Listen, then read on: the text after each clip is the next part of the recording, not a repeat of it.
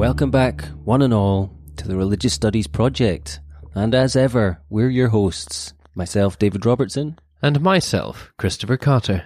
and his self, Christopher Cotter, is bringing you this week's interview, or rather, a roundtable discussion on the subject of AI and religion, and with the subtitle, an initial conversation, because this is really sketching out some of the possible avenues for exploration, which we'll be investigating in more depth further down the line. But more about that afterwards. But here, speaking to Chris, we have Beth Singler, Jonathan Tuckett, Michael Morelli, and Vivian Asimos. So take it away, gang. Welcome to the University of Wolverhampton for our annual British Association for the Study of Religions Roundtable Improvisation Session. I am Christopher Cotter, um, and I'm joined by Jonathan, Beth, Michael, and Vivian. And today we're going to be, well, they're going to be discussing. I'm going to be moderating and keeping them to time. Going to be discussing the broad and interesting topic of religion and artificial intelligence or AI, as I'm sure we'll say throughout the interview. But before before this gets started, maybe if everyone could just go around, say who you are, what you do, why you're involved in this discussion, and then we'll uh, we'll get cracking.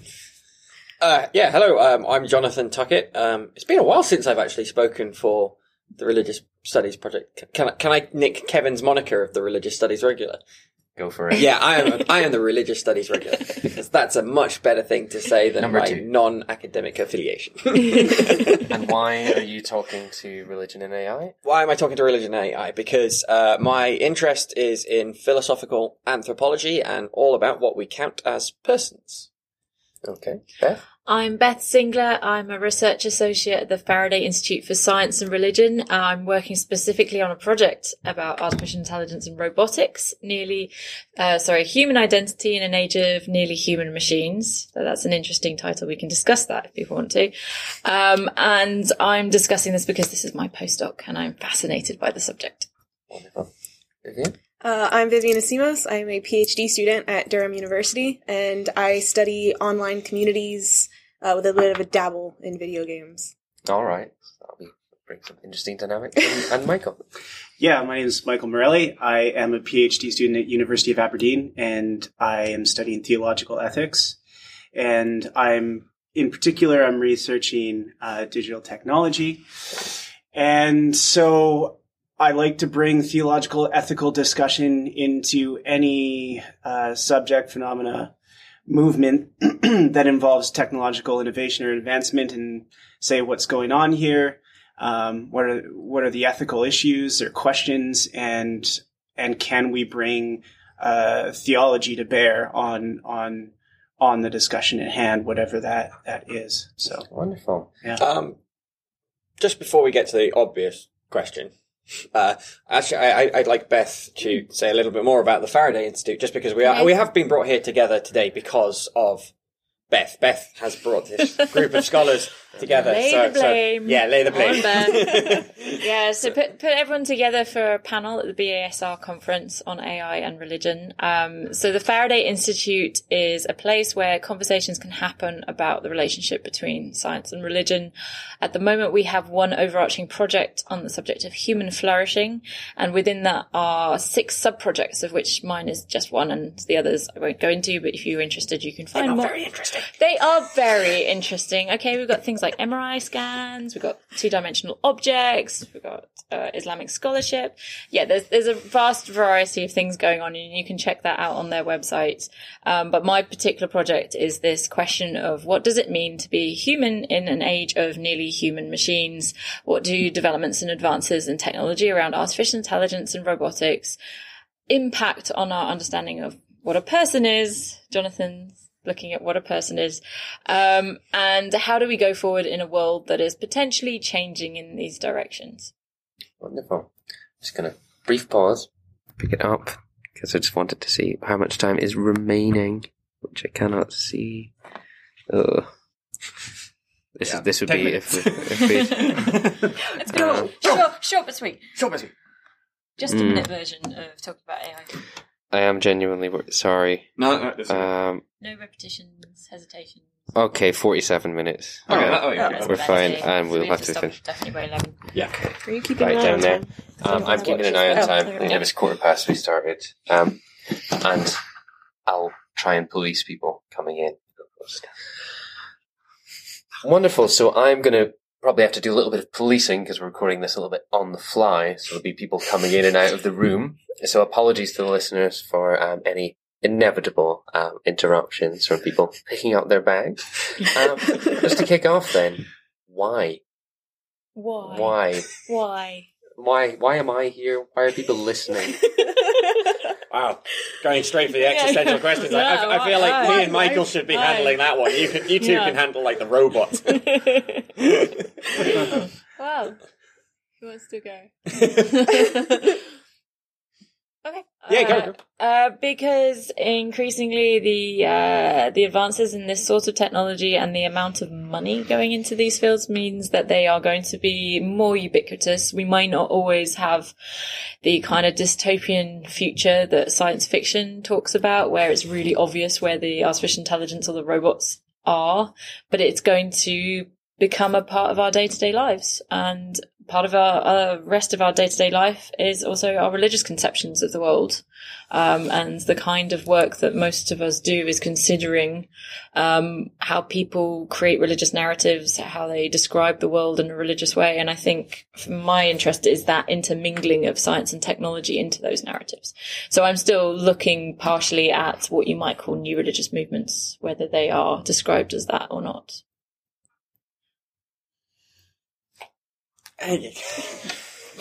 Well, I, I, I Yeah, think. I think another the, to answer the question why I think a lot of people have heard the term AI, artificial intelligence, used, but it's very difficult to separate the truths from the fictions, and I think that it's in some ways a very exaggerated uh, sort of discussion field insofar as when people think AI, they probably tend to have images that are more popular cultural Yeah, come like up in their The mind. Matrix. Yeah, uh, or every single newspaper article has a picture from the Terminator films. Yeah, like every, right. almost every single Right. one. I've got a So- collection of them.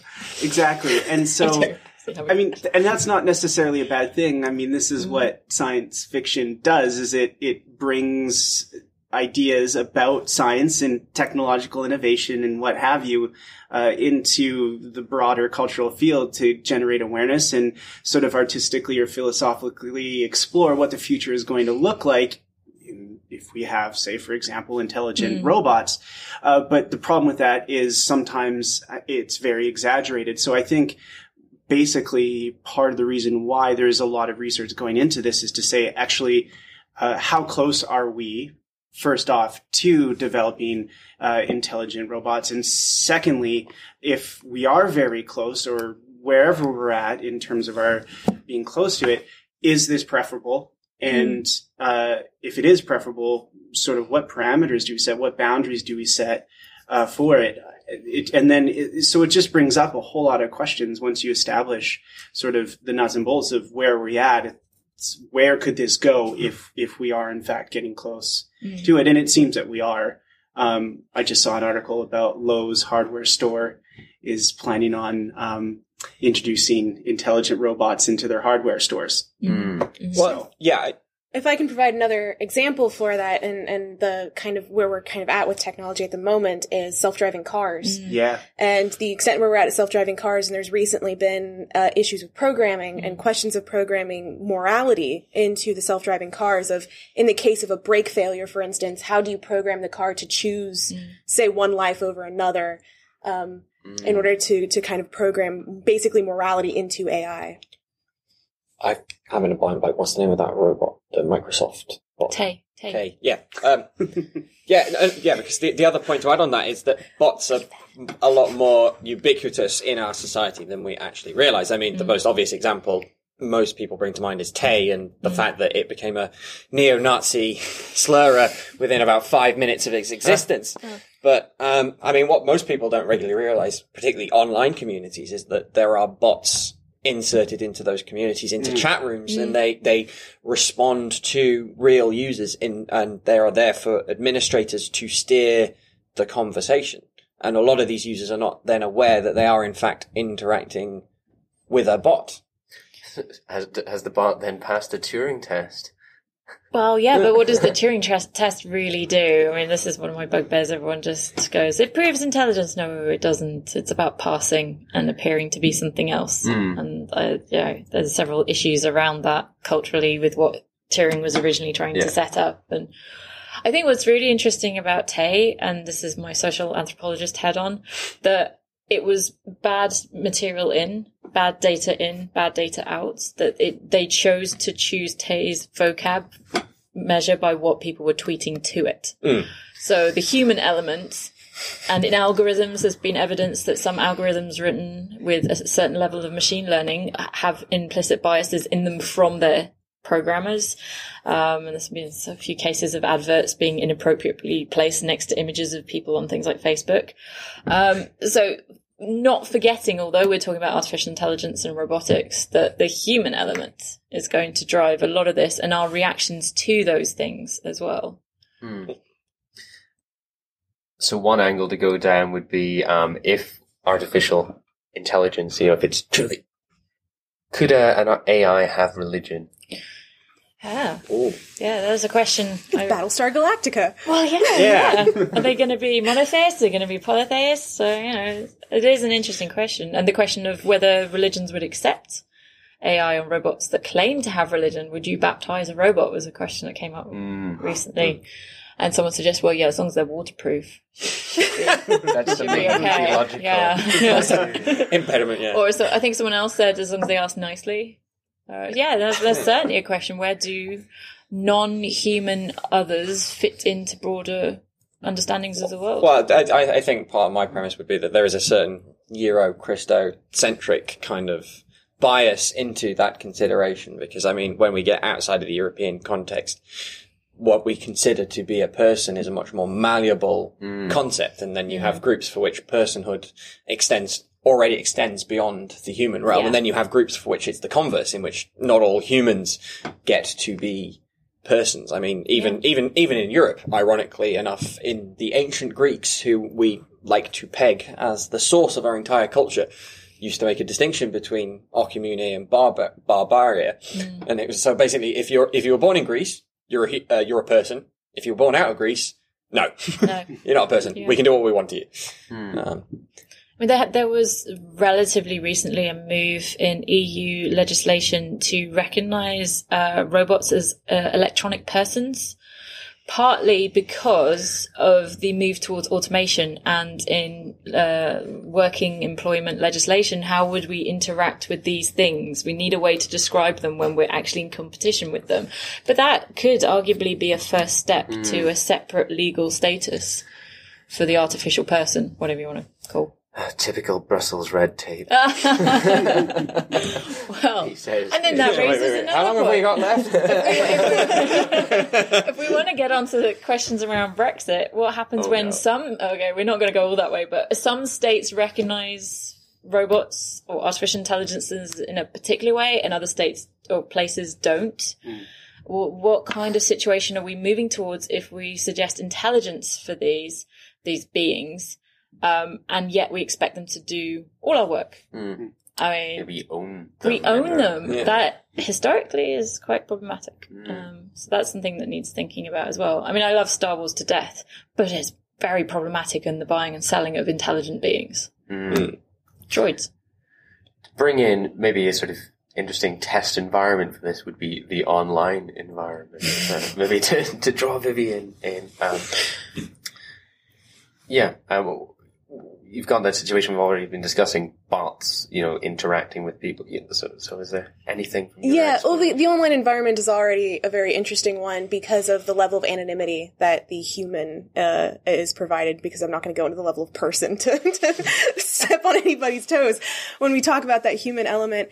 Um, and we kind of see this present in a lot of uh, new kind of ad campaigns almost where people are trying to appeal to the internet and saying, oh, you can name this thing. And we have things like Boaty McBoatface and Hitler being named as things. And, you know, the, um, the bot where it learned from people tweeting at it, picking up on, uh, basically becoming a Nazi because people thought it would be funny to do that.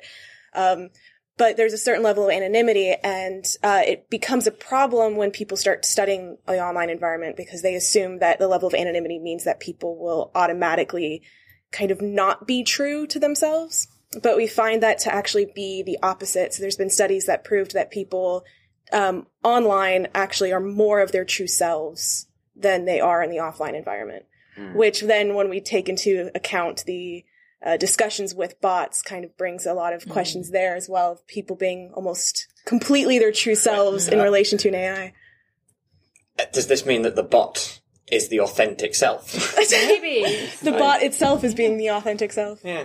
well, I was, I- it, to to bring it into an online context, a very interesting circumstance is uh, there's a fellow who tweeted something about the former Prime Minister of Canada, um, Stephen Harper, and he wrote about how uh, his comments actually triggered a, a, an army of bots that had been purchased by by the Canadian Conservative government's communications team, presumably. And so they actually had this army of bots that um, once it was triggered, they started uh, attacking his his social media stream. And at first, he was really hurt because he thought they were real people. But then he started actually checking out the profiles of these people and realized these are bots. And I thought that that was a very interesting case in which uh, these bots are being used to sort of stifle political dissent. And then, of course, you also have the general phenomenon of, of, you know, I have this many followers on this platform and really actually like 10,000 of them are mm. bots that you purchased mm. for five, five pounds. Yeah. And so what does that say that actually bots are being purchased in order to gain social cultural capital as well. So it is really interesting these sorts of things um, in the online world as well. And they they're not the exaggerated versions of you know john connor versus the terminator and and that sort of thing. They're actually already a part of our culture in these really strange ways. Um, you know, in terms of economics, because I mean, followers determine your influence, but then also politics as well. So I'm going to complicate that another step, which Let's is that it. Yeah, there are it. so there are bots uh, using Twitter as a primary example, because that's the one that I know. Um, there are bots on Twitter that they've programmed to follow certain, um, basically main people and, and certain, you know, they'll, they'll follow the bot of uh, McDonald's, let's just say, Yeah. um, as an example. And so then, but then you'll have the other person that they started following is another bot. And so you end up having a network of bots communicating with each other on an online platform. Um, so you end up having, you talk about it as them, the robots kind of interacting with humans, but they're also interacting with each other on these and social that's how it platforms. starts. That's how it starts. The machines realize they don't need us at all. let, let them focus on Kanye West's Twitter feed while we take over the world. Well, yeah, uh, just to build off on that, like, like one of the interesting sci-fi examples is Automata, in which because uh, like sci-fi regularly goes with the AI will uh, rise up against us, but the interesting thing about Automata is that the first AI ever creates uh, gets bored with humanity and just refuses to communicate um, with them. But then also that film also raises some interesting uh, questions in terms of uh, our relationships, and there's a there's a certain religious element to it in terms of how people react to bots and treat them as servants. But also building on what you were just saying, I mean, are we going to see a proliferation of religions using bots as a means of reaching out to the wider community? Like, why send out a missionary when you can send out a bot to do it for you? uh, like going to George's work with the, the Jehovah's Witnesses yesterday was talking about how they, you know, buy themselves time in a sense by standing on street corners. So if you got a bot and programmed it Yeah. to do it for you, would that be But that's that's your not actually new. It sounds incredibly new, but you look back to some of the earliest temple cultures in the Middle East, and people Yeah. would leave small statues. Is what they think. They don't entirely know. Archaeologists think they left small statues to be there praying for them when they had to go off and work and do other things. Hmm. So this idea of replacement, self-replacement in the tasks that are too onerous has has and religious tasks included has a long background. But it's just that tipping point of whether we replace the onerous tasks and it gets to a point where actually the non-onerous tasks are replaced as well and we find ourselves perhaps without a job. which is a slight concern in certainly some fields. Hmm. Yeah. I did Well, almost yeah. make a student cry the other day because I pointed out that law, in fact, is actually easily replaceable by artificial intelligence because it's all precedence based, and she was applying to university to study law.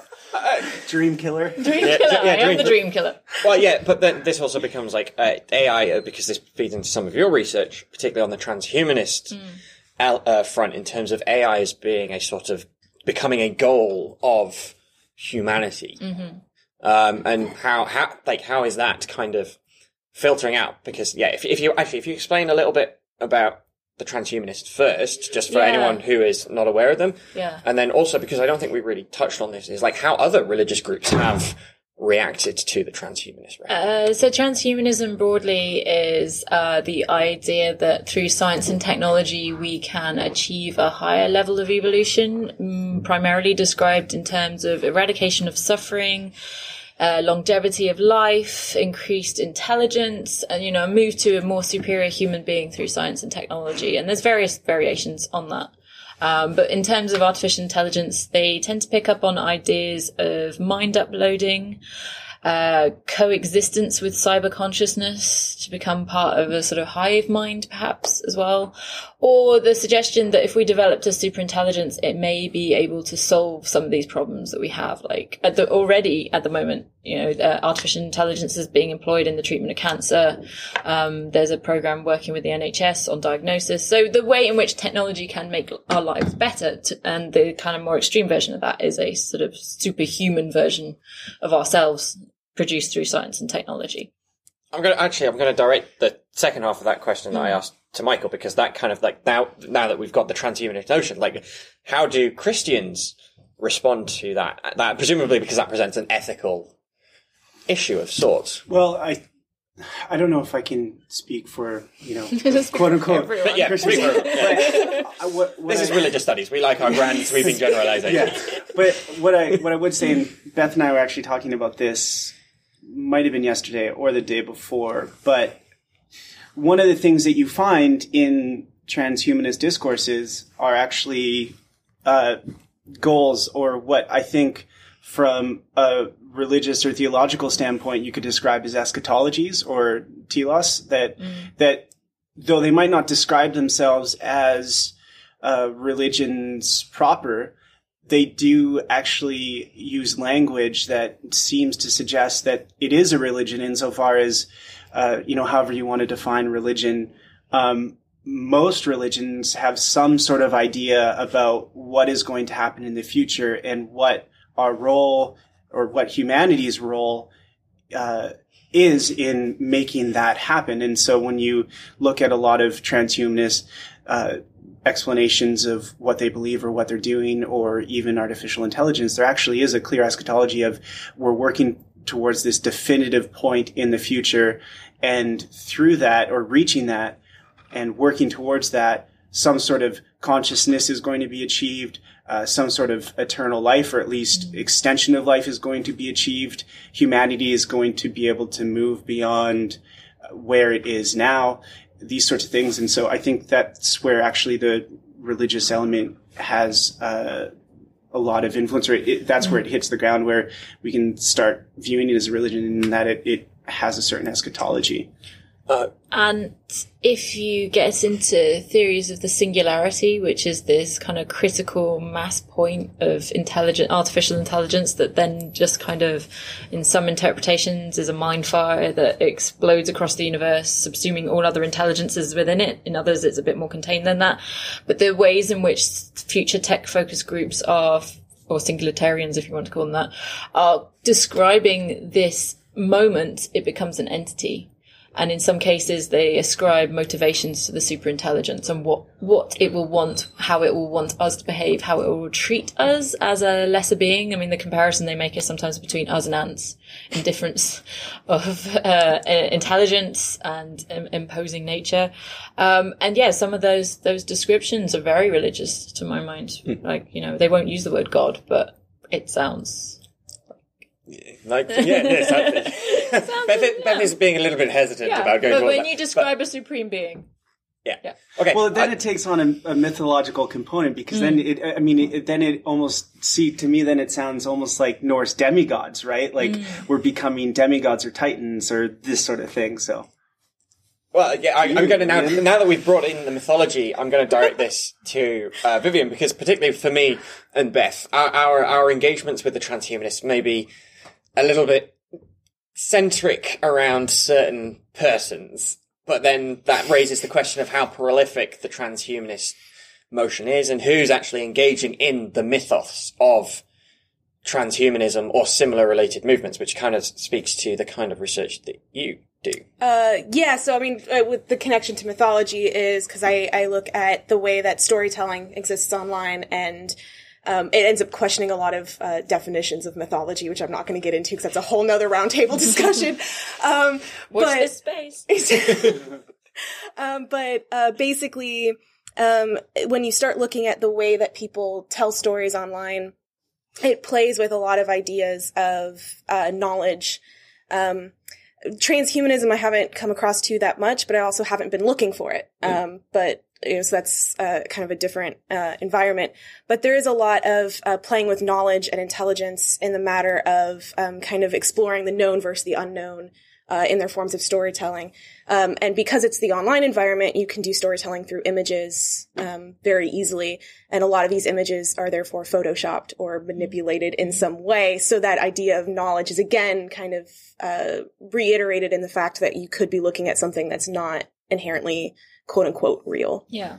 I think what's quite interesting, the overlap that we haven't really talked about much, but is in storyte- storytelling for the purpose of producing fear. Yes. So, which is definitely relevant to your work. But what I've also looked at is some of the narratives about what the singularity will want and how it will behave. And uh, I, it's too complicated to go into it in too much depth. But there, there are some ideas that suggest the future singularity will punish those who haven't brought it about through um, replication and simulation, kind of like a matrix style world.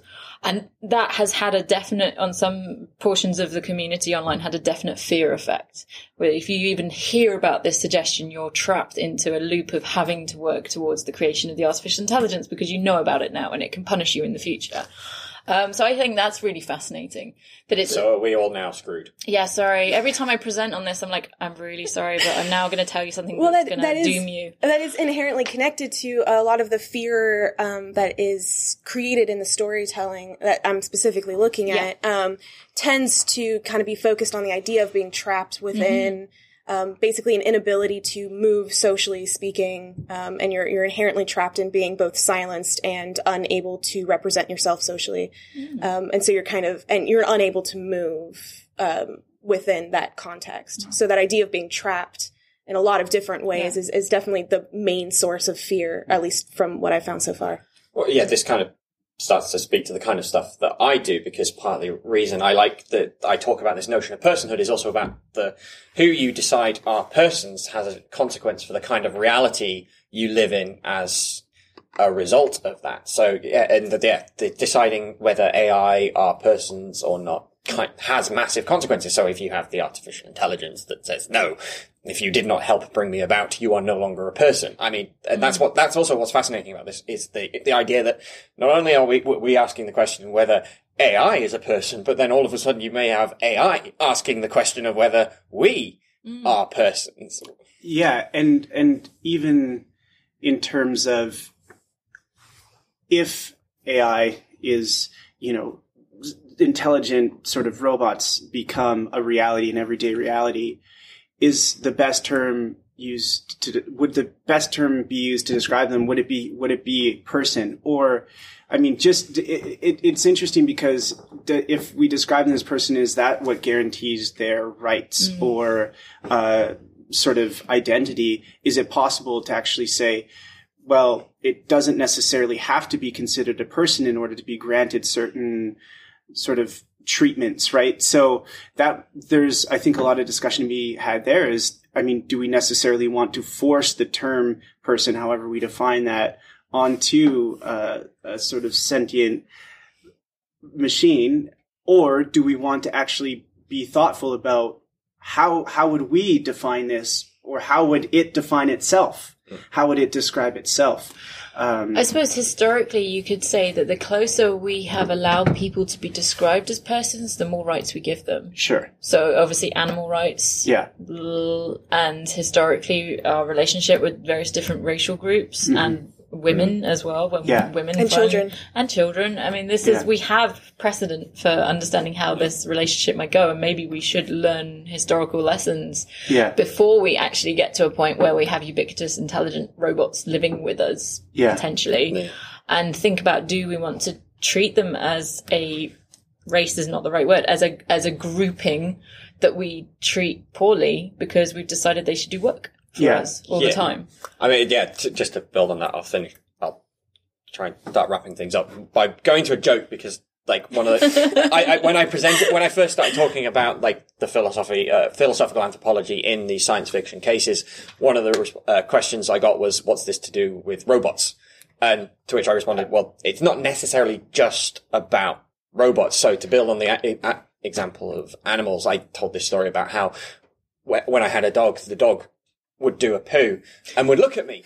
And I would get like it was like this look of embarrassment. So I would turn my back so that the dog like I wasn't looking at the dog. But in that respect like that's giving pers- attributing personhood Yeah. to that dog of being within my dog's social construction of reality that when she does her business that is not something to be observed. And this is what I mm. think is really fascinating about the concept of AI in general is that it makes us also question other things that we've kind of taken for granted for a long time as well. and just to pop back quickly to the Turing test which I always say is deeply flawed and no one should really bother citing it but Sorry.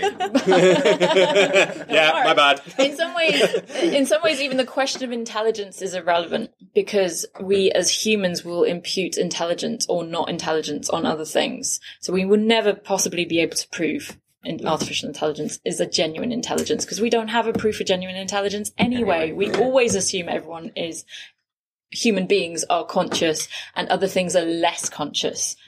No political comments from the Americans, please. so people will have noticed that my voice dropped out for a while there as I was doing some policing, but I was listening, and this could go on uh, forever. But just for our benefit of our listeners who might want to pick up on some of your research afterwards, um, where can they where can they find you? Are you on Twitter? Anyone? I'm always on Face- or- Twitter. do you have- I if you am- had one, I'm on, a one, bot. one online presence that people could go to to find your work, where would it be, uh, Michael? Yeah, uh, Twitter. Twitter is a great place to to meet me. So M C H L M O R E L L I at Twitter. Alrighty. Vivian? Um, I actually have a website that has a link to my Twitter and academia page and stuff like that. So, uh, you know, I'm going to selfishly uh, direct people towards my website, which is god-mode.org. Love it. Uh, uh, Twitter at BVL Singler. It's probably the best one. Or there's at Faraday underscore AI, but BVL Singler is a bit more active. Yeah. It's better bot. Yeah, and it benefits you. it's actually me. Well, they're both bot. me. Yeah. They're both me. So and it's Jonathan, what was your presence? Uh, send a pigeon. It will probably know where it's going. Wonderful. Well, you've been listening to the Religious Studies Project. Thank you, everyone. Good night, morning, whatever time of day it is, wherever you are. And thanks for listening. Thanks. Did you enjoy hearing that podcast, David? Very much so. Yeah, Very much good, so. good, good. Very good it was too. We're bringing the beard back to the Religious Studies Project next week in the form of Brad Stoddard's awesome beard.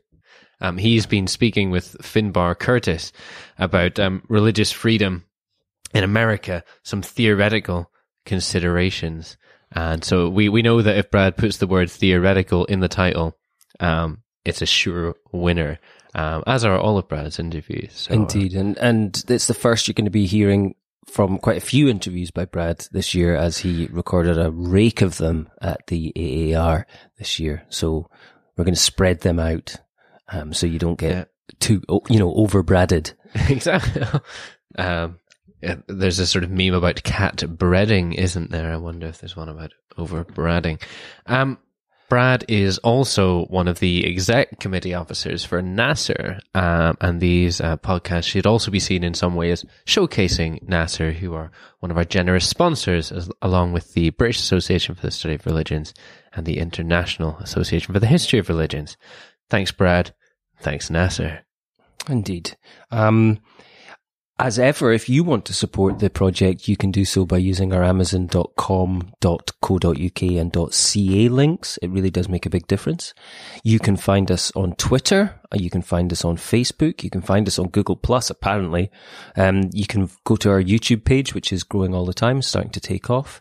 And you can com- uh, join the conversation at the website and leave a comment or a question um, in response to this or any other episode. Yeah, the comments have been starting to get a little more lively on the website, and by little, you know, we're we're talking, you know, um, a smidgen, as you might say. But uh, We'd love to hear from you. And, and um, you can, of, of course, also email us at editors at religiousstudiesproject.com. And if you send us an interesting comment or question, we might read it out on air. wouldn't that be nice? But um, other than that, the only thing left to say is. Thanks for listening.